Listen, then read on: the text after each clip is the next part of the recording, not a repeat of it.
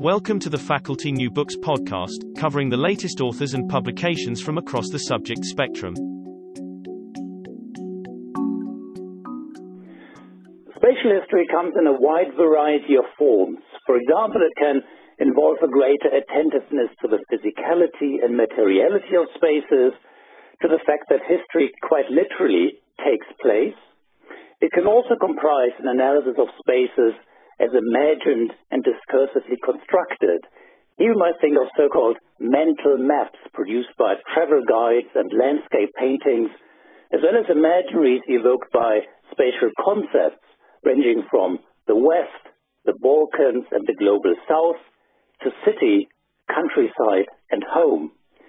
Spatial history also engages with practices of territorialization, the drawing of borders and creation of infrastructure. It dissects the processes of knowledge production, which are generated in and shaped by distinct sites, such as laboratories, salons, and universities. It explores spaces both as constituted by and as constituting social relations and human interaction. Space, and that's one of the critical points here, no longer appears as a mere stage unaffected by the social interaction unfolding on it. Instead, it is produced by this very social interaction, and it is also itself an agent in the constitution of society. To be sure, spatial history also draws on maps, but it uses maps less as an illustration of seemingly objective geographical realities and more as primary sources in their own right. Maps appear as forms of symbolic representation and spatial knowledge. They can be read as visual modes of persuasion. Finally, spatial history can involve the creation of maps, among other forms of data visualization. It can entail the use of computational methods embraced by historical GIS, geographic information systems, for the purpose of generating new insights as well as new questions. Needless to say, spatial history also comes in other forms. Some scholars have a fairly expansive, multifaceted sense of this emerging field, while others see it as more or less synonymous with historical GIS. In Anglo-American academia, for instance, spatial history is now frequently associated with GIS-driven, data-intensive research. It is often clustered around specific institutional centers and collaborative networks. Over the years, this field has been populated by a variety of practitioners from the discipline of history. Initially, however, it was shaped largely by historical geographers and environmental historians. From the viewpoint of historical geographers and environmental historians, this narrow definition of spatial history as historical GIS certainly makes sense. A more expansive understanding of the term may threaten to duplicate the remit of their own subdiscipline, or may seem as an unwanted redesign of scholarly identities. And yet, I would suggest spatial history is more than simply digital spatial history. Indeed, the term spatial history has been invoked in a variety of scholarly contexts well beyond the realm of digital mapping. It was also used well before historical GIS began to take off. The classic point of reference here is the Road to Botany Bay, Paul Carter's study of the exploration and colonial settlement of Australia in the late 18th and 19th centuries, first published in 1987 with the subtitle An Essay in Spatial History. Carter drew on a range of primary sources, including explorers' journals, travel accounts, memoirs, letters, poems, paintings, maps, and photographs. Very self-consciously, he pitched his analysis of the linguistic and cultural construction of landscape as a means to counter a particular approach to historical writing.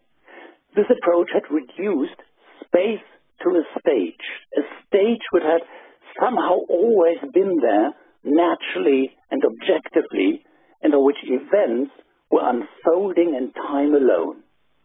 Instead, the Road to Botany Bay explores spaces and places in the making, with a focus on the attitudes, desires, and beliefs of those involved in this process. This is why Carter's book was, I quote, a history of roads, footprints, trails of dust and foaming wakes, as described and delineated by explorers, observers, surveyors, settlers, town planners, and other placemakers.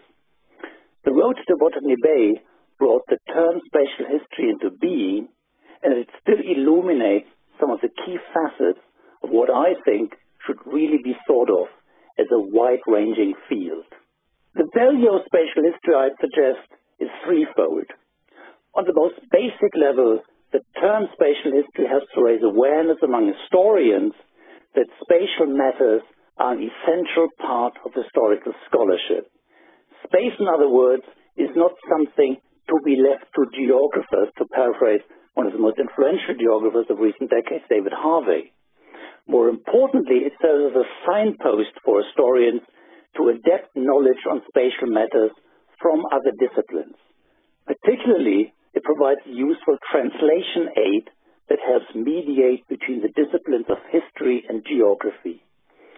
Certainly, there have been areas of more intensive exchange here, especially environmental history and the history of science. Typically, however, historians have only infrequently turned to colleagues from geography departments for advice on conceptual or methodological matters. In fact, a cursory look at introductions and companions to historiography reveals that historical geography has often been considered beyond the remit of historians. Most students of history will never have encountered historical geography during their studies. So, spatial history may serve to communicate some of the theoretical, conceptual, and thematic preoccupations of geography to history students. Such translation aid is in part also required due to disciplinary differences in citation technique, publishing habits, and writing style, as well as in thinking. On an international level, this translation work becomes even more important. The subdiscipline of historical geography tends to be less prominent beyond the Anglosphere. Here, historians may be even less likely to turn to their counterparts in geography. In Germany, for example, historical geography has been much depleted over the years. Secondly, spatial history has to facilitate conversations among historians of different hues and specializations. Part of spatial history's appeal is the potential it holds for the creation of a common forum across especially environmental history, landscape history, local and regional history, transnational and global history, urban history, architectural history, the history of cartography, and the history of science. In this integrative sense, spatial historians act as what we may call boundary spanners. They build and maintain connections between these and other cognitive fields. Tied in with this notion of boundary spanners, the idea of spatial history is ecumene. The adoption of this word with its ancient Greek origins is inspired by the polymath and cultural geographer Dennis Cosgrove. In 1994, Cosgrove founded a journal under this name, later changed to slightly more search engine-friendly Cultural Geographies. Originally referring to the dwelling place of humankind, for Cosgrove the word was to encapsulate a scholarly attachment to geographical knowledge and the geographical imagination well beyond disciplinary frontiers. Spatial history in this ecumenical sense is one aspect of a much larger conversation which, for the past 10 years, has evolved under the name of geo-humanities. This discussion has been driven in particular by human and cultural geographers. The goal is to reconnect the discipline of geography to the realm of the humanities. This is redolent of the deeper roots of geography, which lie in both classical and Renaissance humanism prior to the discipline's shift towards the quantifying, measuring, calculating spatial science that reached its heights in the 1960s. Geo-humanities aims to extend, in a cross-disciplinary vein, the work of so-called humanistic geographers such as David Lowenthal. From the 1970s, these scholars advanced a more interpretive text and image-based approach centered on place and human experience. Thirdly, for all its many facets, cross-disciplinary connections, and boundary-spanning work, it is the focus on space and place that lends spatial history coherence and a shared perspective. Space and place constitute key organizing principles. They provide analytical focus and inform conceptual frameworks. Spatial history, and that's important to realize, is not so much defined by what scholars choose to investigate, mountains, rivers, the sea, and so on, or what kinds of sources they use, maps and more maps. Much more importantly, it is, or I think ought to be, defined by the way in which sources are analyzed and by how scholars go about writing history. It's a matter of perspective, methodology, and analytical approach, a way of seeing and thinking. Spatial means of knowledge production have been promoted ever more widely across the humanities and the social sciences over the past 30 to 40 years. This process of dissemination, as well as the growing uptake of such approaches, is frequently described as the spatial turn. This term was first evoked by the American literary critic Fredric Jameson in 1988, but a more important intervention was made by the American geographer and urban theorist Edward Soja 1 year later. Soja developed the spatial turn into a shorthand and rallying cry for what he called a reassertion of space after the triumph of historicism. According to both Soja and Jameson, this triumph of historicism had gripped large segments of social thought from the late 19th century onwards. For instance, some economic theorists conceptualized the economy, Soja writes, as if it were packed solidly onto the head of a pin in a fantasy world with virtually no spatial dimensions. The rising interest in space since the late 1980s and early 1990s has been fueled by a range of trends, and here I'd like to highlight three of them. First, the transformation of communication technologies, especially the rise of the Internet and the acceleration of global economic transactions. Around 1990, this transformation gave several commentators cause to conclude that they were witnessing the eventual formation of a global village, as already described by media theorist Marshall McLuhan in the 1960s. Some anticipated the advent of a borderless world, others even the end of geography. This emerging discourse on a supposed annihilation of space had two main facts. Firstly, space became a talking point precisely because commentators repeatedly forecast its imminent disappearance. Secondly, suspicions began to grow about just how borderless or spaceless the world of global capitalism and the Internet really was. Critics pointed to the continued importance of borders and border control, and predictions of an end of the nation-state proved premature or altogether misplaced. The second key trend behind the rising interest in space is closely linked to the end of the Cold War. This gave rise to a renewed sense of geohistorical contingency. It resensitized scholars to the historical conditionality of geopolitical constellations. Negatively, it was not until the 1990s that a critical mass of scholars turned their eyes to spatial imaginaries as objects of inquiry, such as the West, Eastern Europe, and the Third World. In addition to technological and historical changes, the growing interest in space has also been underpinned by a third trend, postmodernism. It is therefore closely informed by a pattern of thought that gained widespread traction since the late 1980s, but that originated from a time well preceding the digital revolution and the end of the Cold War. In 1979, the French philosopher Jean-François Lyotard published The Postmodern Condition.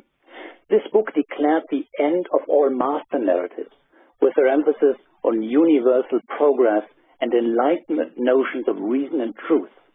Such grand explanatory frameworks, he stated, had lost their credibility. The so-called incredulity towards meta-narratives nurtured reservations about linear chronologies more generally, and instead fostered a tendency to think in terms of simultaneities and juxtapositions, which points to another important source of the spatial term's theoretical inspiration, the philosopher and historian Michel Foucault. Foucault's work was become a key reference point in discussions on the spatial term. This was also because of a lecture that Foucault had given in 1967 to a group of architects. Shortly before his death in 1984, this lecture was published under the title Of Other Spaces. Foucault's lecture contained the now famous and rather sweeping statement that while the great obsession of the 19th century was history, with its themes of development and the ever-accumulating past, the present epoch will perhaps be above all the epoch of space, the epoch of juxtaposition, the near and far, the side-by-side, the dispersed, unquote. In this sense, the spatial term can be traced back to the 1960s. This is also because of another French philosopher, the urban theorist and polymath Henri Lefebvre. Lefebvre was involved in the 60s avant-garde movement of the Situationist International, and he was also engaged in political activism around the events of May 1968, which in France more or less began to unfold at Lefebvre's workplace, the University of Nanterre. Over the past 2 or 3 decades, Lefebvre has become something of patron saint of the broad church of spatial scholars, especially because of the 1991 translation of his book, The Production of Space, which was first published in 1974. The title of this important, if anything but straightforward book, encapsulates Lefebvre's main message. Space cannot be reduced to Euclidean geometry, the Cartesian coordinate system, or the Newtonian notion of absolute space, bucket and container-like. Instead, space needs to be approached as something socially produced, which brings us back to the beginning of this podcast.